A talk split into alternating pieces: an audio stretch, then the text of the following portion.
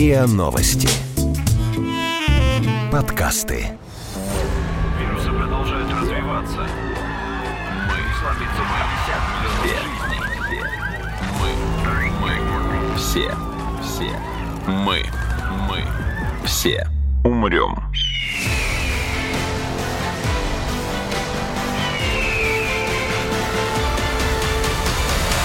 Мы все умрем.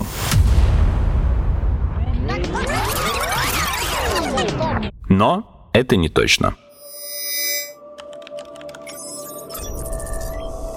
Здравствуйте, это подкаст «Мы все умрем, но это не точно», где мы разбираем возможные сценарии, которые могут привести к закату и концу человечества. Мой голос вам, я надеюсь, знаком, но напоминаю, меня зовут Игорь Кривицкий. Обычно подкаст «Мы все умрем» выходит немного в другом формате. Я в прошлых выпусках рассказывал о грядущем конце света в такой повествовательной форме, иногда включая комментарии, которые эксперты мне дали заранее. Мы попробуем новый формат. Сегодня мы будем говорить с экспертом вживую. У нас в гостях Илья Кабанов, блогер, писатель, научный обозреватель сайта Тайга.Инфо и популяризатор науки. Здравствуй, Илья. Привет. Мы с Ильей в некотором ключе коллеги, потому что он тоже изучает возможные варианты апокалипсиса в своей лекции «Следующие тридцать лет». Илья, расскажи немного об этом проекте, пожалуйста. «Следующие тридцать лет» — это такая попытка э, суммировать огромное количество научных статей и экспертных материалов, которые я изучил за последние годы, которые все говорят о том, что ждет э, человечество и планету к середине двадцать первого века. Я рассказываю о том, что будет происходить с технологиями, что будет происходить э, с населением, с э, планеты в целом, и описываю тенденции, которые можно наблюдать уже сейчас, которые показывают, каким будет завтрашний день.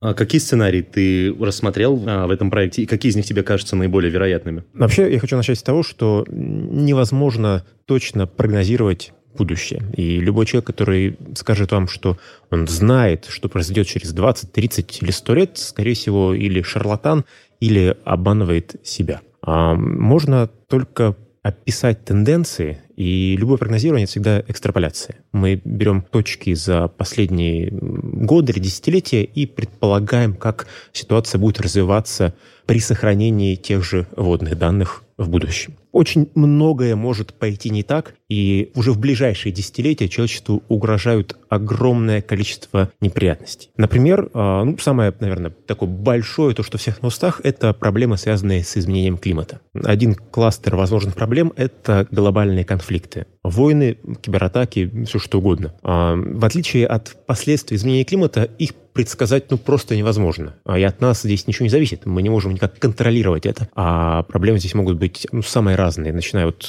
банальной ядерной войны и заканчивая хакерскими атаками на инфраструктуру. Причем даже если электричество останется, на самом деле это все равно будет локальный апокалипсис. Достаточно отключить всего лишь такую технологическую надстройку над обществом, как мобильная связь или интернет. Это мы, кстати, рассматривали в одном из предыдущих выпусков. Еще один спектр угроз – это глобальные эпидемии. Это а, самый первый выпуск. Понятно, что здесь масса проблем, они довольно очевидные. Хочется только коротко остановиться на эпидемиях, связанных с изменением климата. Несколько лет назад уже была вспышка сибирской язвы, вызванная таянием вечной мерзлоты. Скорее всего, таких случаев будет становиться все больше. В том числе могут высвобождаться патогены, которые нам просто неизвестны. Что-то, что было сковано вечной мерзлотой десятки тысяч лет, окажется на поверхности, попадет в источники воды, в пищевую цепочку, и никому мало не покажется. И, наконец, космические угрозы. Что ты имеешь в виду? Это еще один тип возможных проблем, которые мы не можем предсказать. То есть мы предполагаем, что они наверняка будут, но, скорее всего, мы об их приближении узнаем, когда будет уже слишком поздно. А мы все помним Челябинский метеорит. Его никто не заметил, пока он, зараза, не упал и не побил много стекол. Тогда, конечно, никто, к счастью, не погиб, но если такой метеорит окажется чуть больше, жертв не избежать. Кроме падения метеоритов могут происходить, например, мощные вспышки на Солнце, которые будут выводить из строя как инфраструктуру на Земле, так и спутниковую группировку. Мы можем остаться без связи, без навигации. Это тоже вернет нас в девятнадцатый век, что для большинства жителей планеты окажется апокалипсисом. Как мы сможем жить, не проверяя каждые десять минут ленту Инстаграма? Это жизнью назвать очень сложно. Возникает ощущение, что окончательная и бесповоротная смерть человечества поджидает нас буквально на каждом шагу, и спровоцировать ее может что угодно. Я думаю, что как минимум нам не стоит расслабляться. И всегда нужно готовить какие-то запасные варианты и думать, а что если? А вот как мы будем выживать, когда мы лишимся джи пи эс и ГЛОНАСС? Я как раз хотел предложить тебе разобрать такой возможный вариант. Эм, что если человечество все-таки погибло? В смысле, вот от слова совсем людей нет живых. Или, ну, что-то с ними случилось. В общем, человечества нету. Оно закончилось. При этом мир, как таковой, все еще цел, не сожжен, не взорван, не погружен в ядерную зиму, не заражен радиацией. А фактически, фактически, он выглядит так же, как был до людей, но при этом он застроен городами, засорен пластиком, в космосе летают спутники, продолжают еще по орбите кружить, в море дрейфуют корабли. Что произойдет, если человечество внезапно исчезнет? А если коротко, то ничего хорошего. А если отвечать более развернуто, то я хочу начать с упоминания людей, которые задавались таким вопросом до нас. Наверное, одним из первых исследователей, который эту тему поднял, был Алан Вайсман, написавший книгу «Мир без нас». Это книжка, которая началась как научная статья, но потом превратилась в полноценное издание, и вроде как даже, может быть, ее экранизируют. После Алана Вайсмана эту же тему подняли авторы проекта «Жизнь после людей». Он существует в виде сериала, и, кажется, даже фильм сделали. Все эти прогнозы нужно воспринимать с некоторой долей скепсиса, потому что и Алан Вайсман, и другие исследователи делают такой мысленный эксперимент. Поскольку, как я говорил в начале, любое прогнозирование — это экстраполяция, то не нужно относиться к этому как к такому стопроцентному сценарию и быть уверенным, что все пойдет именно так. Но мы все равно... Это один из возможных вариантов. Тем не менее, мы все равно можем взять то, что мы знаем о нашем мире и об энтропии в нем, о том, как постепенно разрушается и разлагается все то, что мы долго и упорно строим в течение тысяч, тысячелетий с точки зрения и инфраструктуры, и цивилизации. Во-первых, да. Смотри, тут... Во-первых, не совсем в течение тысячелетий.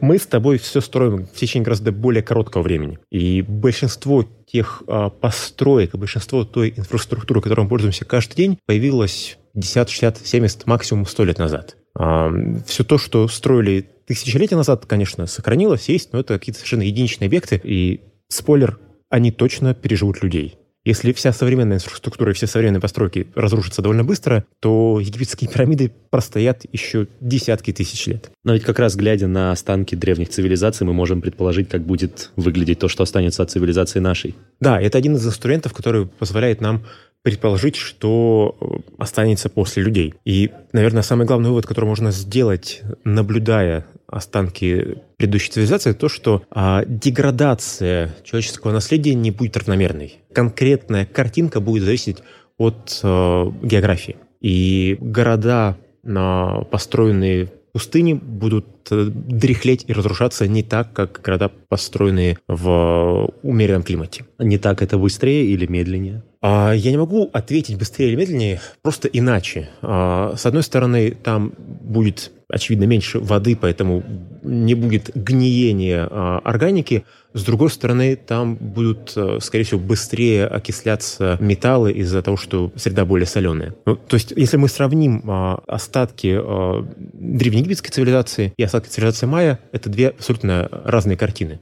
Если египетские пирамиды сохранились практически в пирозанном виде, только их немножко песочком засыпало, то для того, чтобы выяснить, как жили майя, нужно прорубаться через джунгли, нужно освобождать их постройки от всего этого прекрасного наслоения органики, которое случилось за несколько веков. Примерно так же будут э, деградировать и наши города. Москва будет не развиваться, как, наверное, портиться не так, как э, будет портиться Дубай. Но чтобы представить, что будет происходить э, на большей территории России, наверное, нужно посмотреть на Припять. И это очень хорошая модель того, как города в такой умеренной э, географической полосе будут существовать в течение десятилетий без людей. Сколько уже? тридцать лет прошло, и мы видим, что там стало много больше растений, и растительность отвоевывает то, что когда-то забрал себе человек. Деревья прорастают повсюду, разрушают асфальт и так далее. Но при этом дома стоят, они никуда не делись, контуры города по-прежнему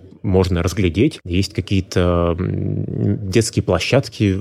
Изменения хоть и присутствуют, но они не радикальные и не катастрофические. А мы разве можем экстраполировать опыт Припяти на всю территорию со схожим климатом? Ведь в Припяти была радиация, это как минимум на животных животный мир очень сильно повлияла. Ну, ну, на фауну везде. И на флору. А-а-а. Ну, там-то ее больше, по объективным причинам. Ее было больше в первые дни и месяцы после катастрофы. Но сейчас там, конечно, фон выше, чем средний, но, на мой взгляд, не настолько, чтобы это не позволяло использовать Припять как модель для экстраполяции. К тому же мы, мы понимаем, что в мире очень много атомных электростанций, и без людей, которые поддерживают их в рабочем состоянии, ситуации, напоминающие Чернобыль, произойдут во многих других местах. Мы все умрем.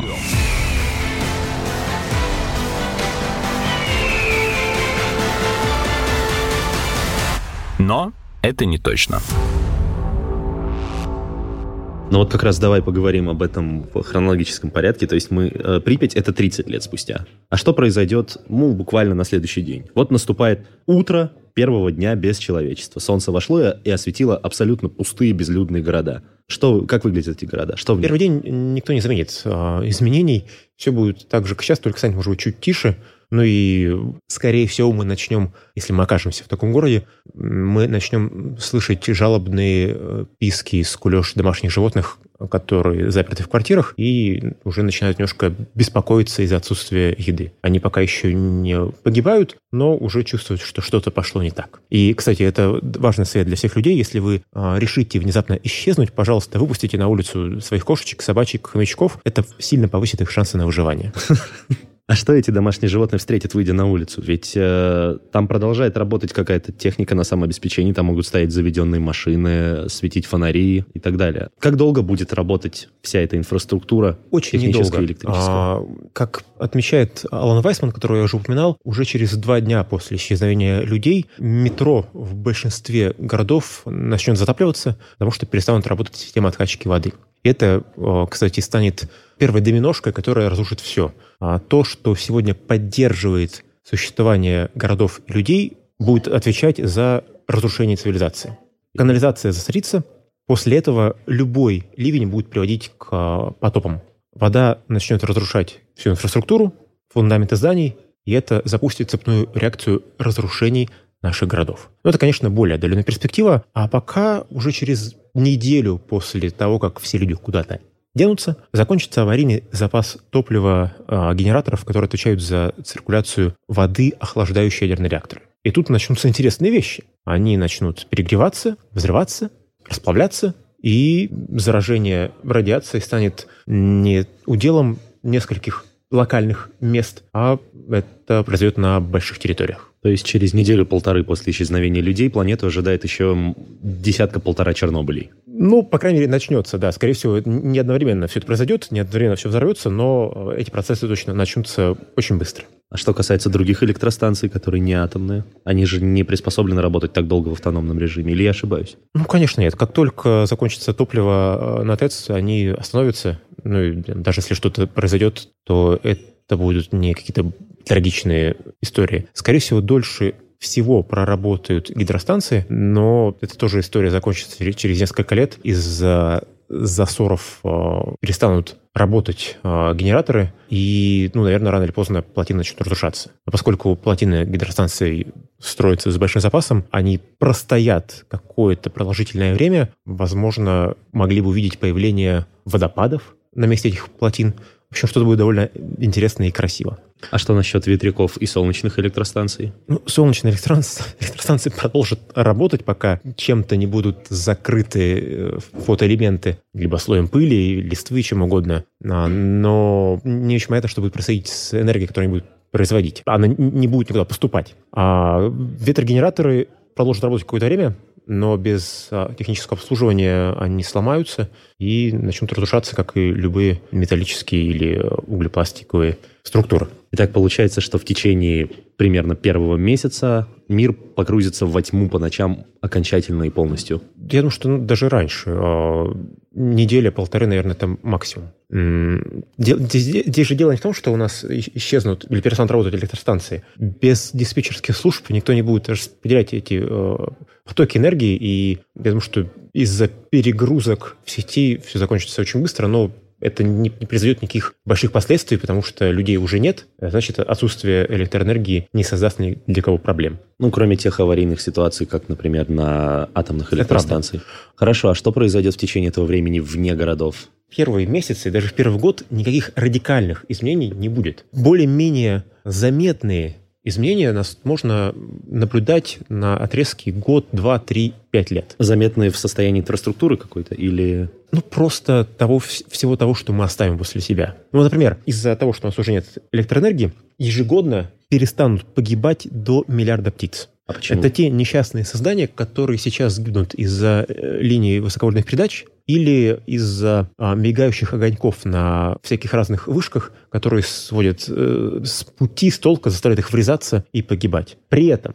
по-прежнему будут погибать птички, которые врезаются в окна небоскребов. И этим самым они будут вносить свой вклад в разрушение инфраструктуры. Потому что с каждым таким ударом, в условиях, когда никто эти стекла не ремонтирует, будет все больше и больше деградировать остекление зданий. Когда-нибудь стекла разрушатся окончательно, и внутрь домов начнет попадать э, вода, разрушая там все. Ну, в таком случае внутрь начнут попадать и животные. Те же птицы, да, конечно, например. Да. Мне кажется, это станет достаточно равноценной платой за истребление их многолетнее, что они смогут обосноваться в том, что раньше было нашими домами. С одной стороны, да. С другой стороны, я не думаю, что птицам или любым животным будет комфортно селиться в старых зданиях, когда вокруг есть масса других прекрасных объектов для жизни. Просто без людей исчезнут источники питания для всей этой живности. Например, в течение года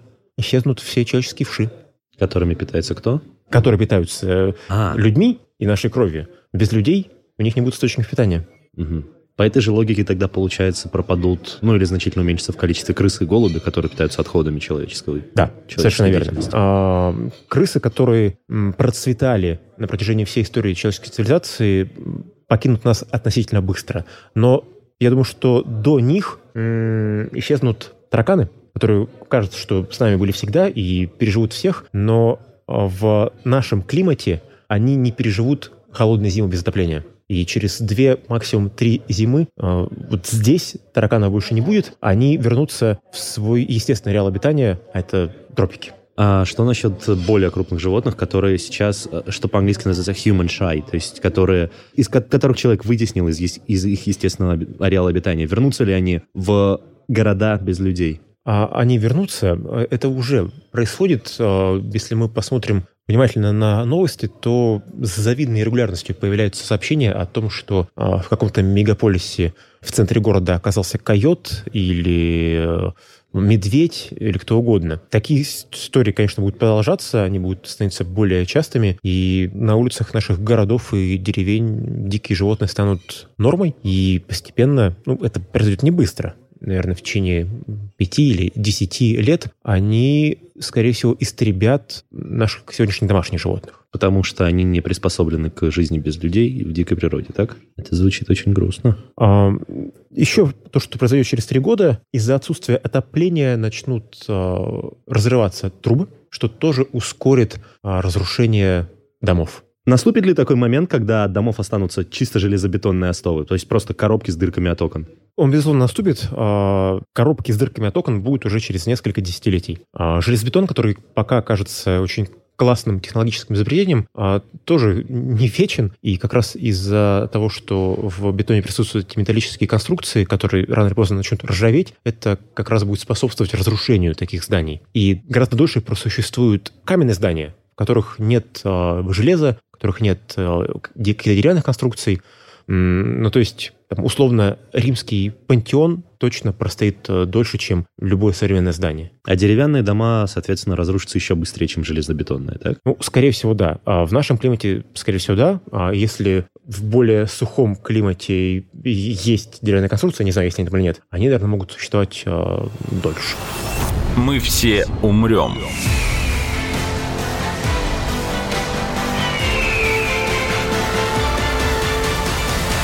Но это не точно. А что в это время будет происходить за пределами городов? Вот, допустим, ты говорил про домашних животных, а ведь у нас еще есть домашний скот, Давай сначала про э, растения, потому что с ними, скорее всего, будет происходить быстрее. Хорошо, mm-hmm. давай про растения. Судя по всему, уже через пятнадцать-двадцать лет привычные нам сельскохозяйственные культуры, пшеница, рожь и так далее, исчезнут, уступив место более приспособленным диким травам. Знакомые нам овощи деградируют до состояния своих диких предков и станут несъедобными и непривлекательными. Сельскохозяйственная культура без поддержки человека возвращается к своему природному состоянию? Ну, конечно. Когда все наши культуры существуют только потому, что человек их выводит. Он поддерживает и улучшает, фактически генно-модифицирует их с каждым сезоном. Когда человек в этом участвовать перестанет, на место искусственного отбора придет естественный отбор. И вкус и внешний вид перестанут быть эволюционным преимуществом для этих растений. Они уменьшатся, например, в размерах, чтобы лучше выживать. Вместо этих прекрасных огромных арбузов мы увидим совершенно крошечные такие штучки без яркой вкусной мякоти. Что произойдет с домашним скотом? Он тоже перестанет без селекции быть конкурентоспособным в дикой природе? А первое, что произойдет со, с домашним скотом, он станет жертвой хищников. Никакие заборы и амбары не защитят а, наших коров и хрюшек от а, волков, медведей, рысей и прочих прекрасных а, созданий, которые окажутся в ситуации ну, такого шведского стола. Ешь сколько угодно, никто не мешает, все откормленные. И уже в первые годы, наверное, большинство а, поголовья домашних животных а, погибнет. Их место займут дикие виды. Ну, например, в Европе и российской части России станет очень обширная популяция э, зубров, которые пока сохранились как раз э, в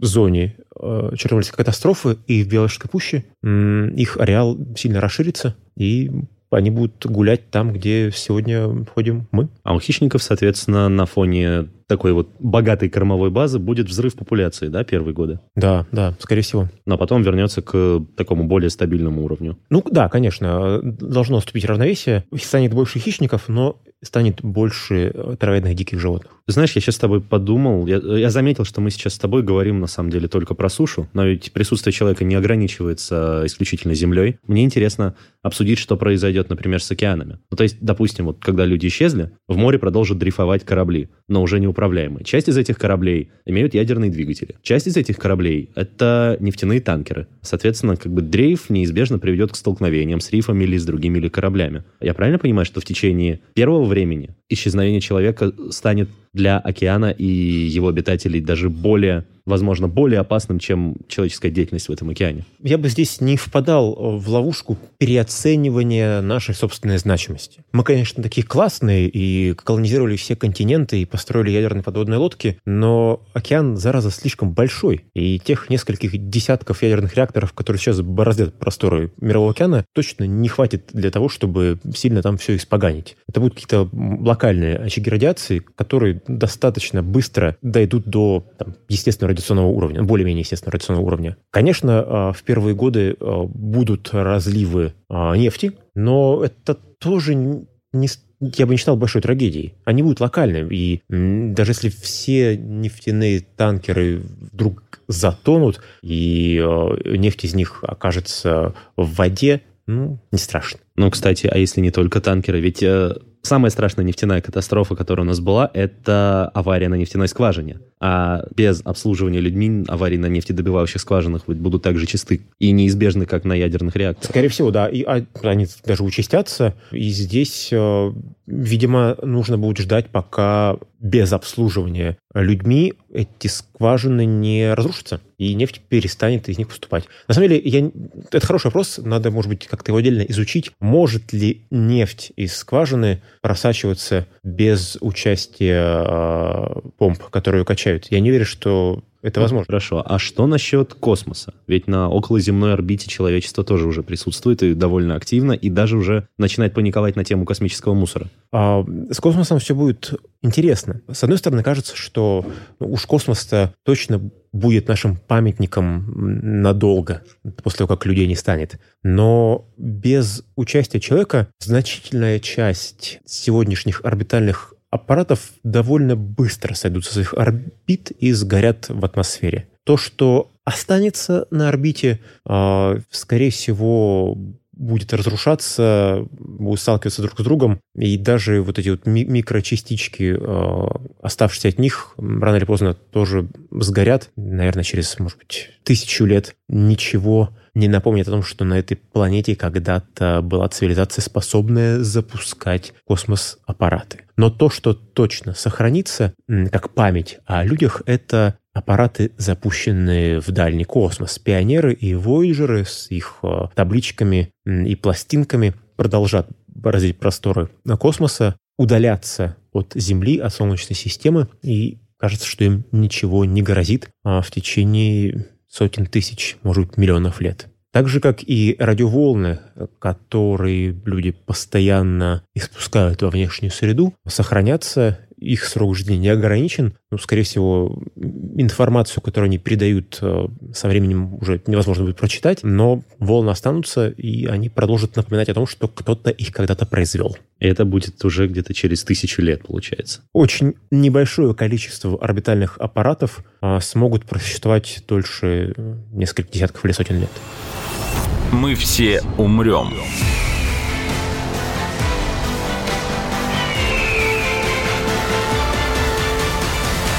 Но это не точно.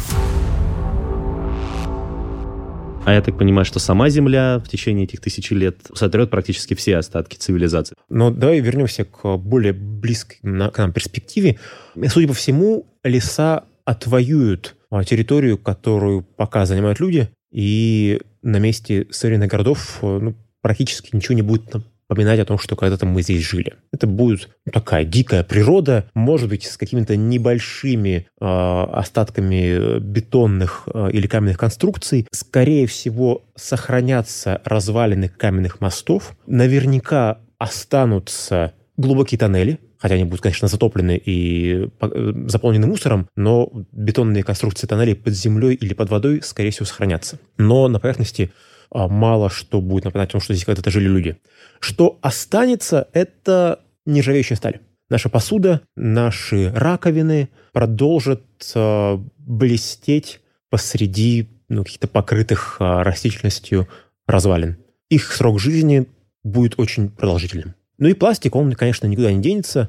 Скорее всего, пластик будет напоминать о нашей цивилизации еще сотни тысяч лет. Сотни тысяч. Сотни тысяч. Я встречал прогноз, что а, только через сто тысяч лет а, могут появиться в, в таком достаточном масштабе бактерии, способные перерабатывать пластик. Но вот до этого времени он будет на поверхности, он будет а, под землей, он будет в океанах, станет частью биома планеты. Оставленный мусор. Скоро он деградирует. Да, да, даже, на самом деле, да, даже то, что сейчас а, кажется большой проблемой, а, повышенный уровень углекислого газа в атмосфере, вернется, а, уровень си о два вернется на доиндустриальный уровень через примерно сто тысяч лет. И таким образом получается, что через сотню тысяч лет а, напоминать о человечестве будет только оставленный мусор. Даже сама атмосфера перестанет помнить о том, что здесь когда-то были люди. По большому счету, да. Да, останется только наш мусор.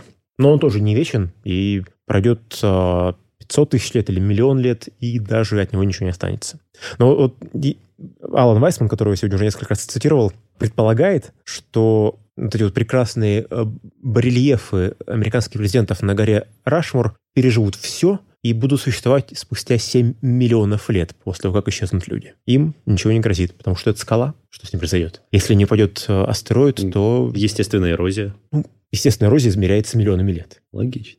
Итак, планета будет полностью покрыта первозданной природой с редким напоминанием о людях в виде раковин, мусора, скальпелей. И... А на все это будут взирать четыре американских президента. Четыре американских президента и античные бронзовые статуи. Скорее всего, бронзовые статуи сохранят вот там какой-то свой вид. Конечно, сильно они позеленеют, кое-где обрастут ракушками, но они сохранятся в течение миллионов лет. Ну, даже с таким элементом, как статуя, эта картина, в принципе, вызывает у меня довольно смешанные чувства. Скорее, с уклоном в грусть, потому что а, от человечества не останется практически даже памяти в таком формате. Если только люди, собственно, не станут этой памятью, этой цифрой.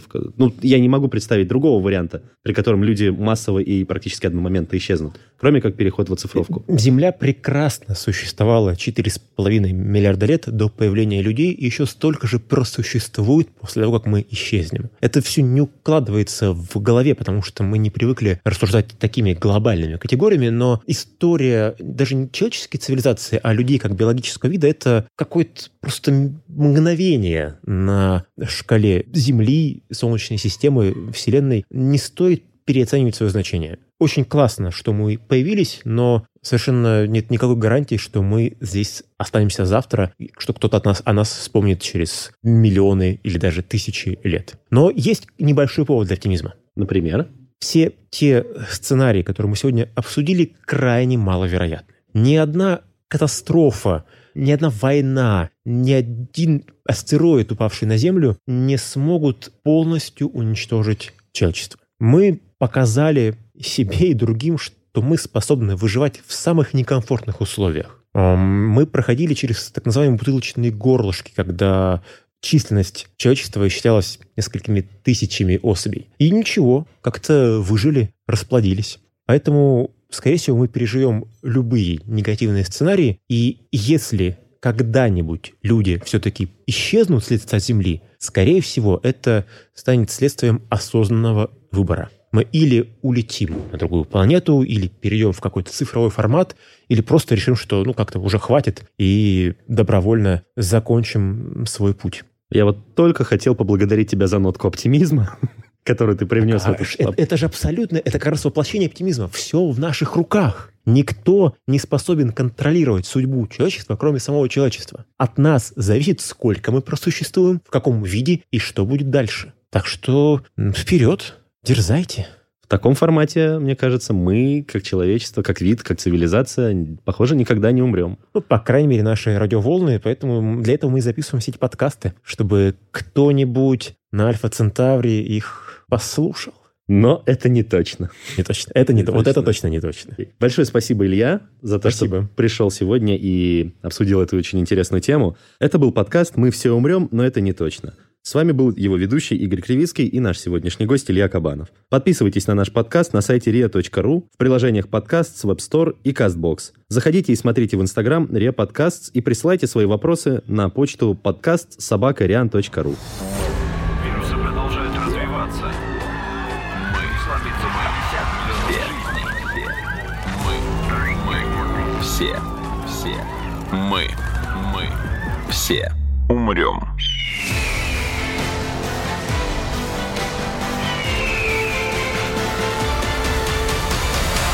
Мы все умрем.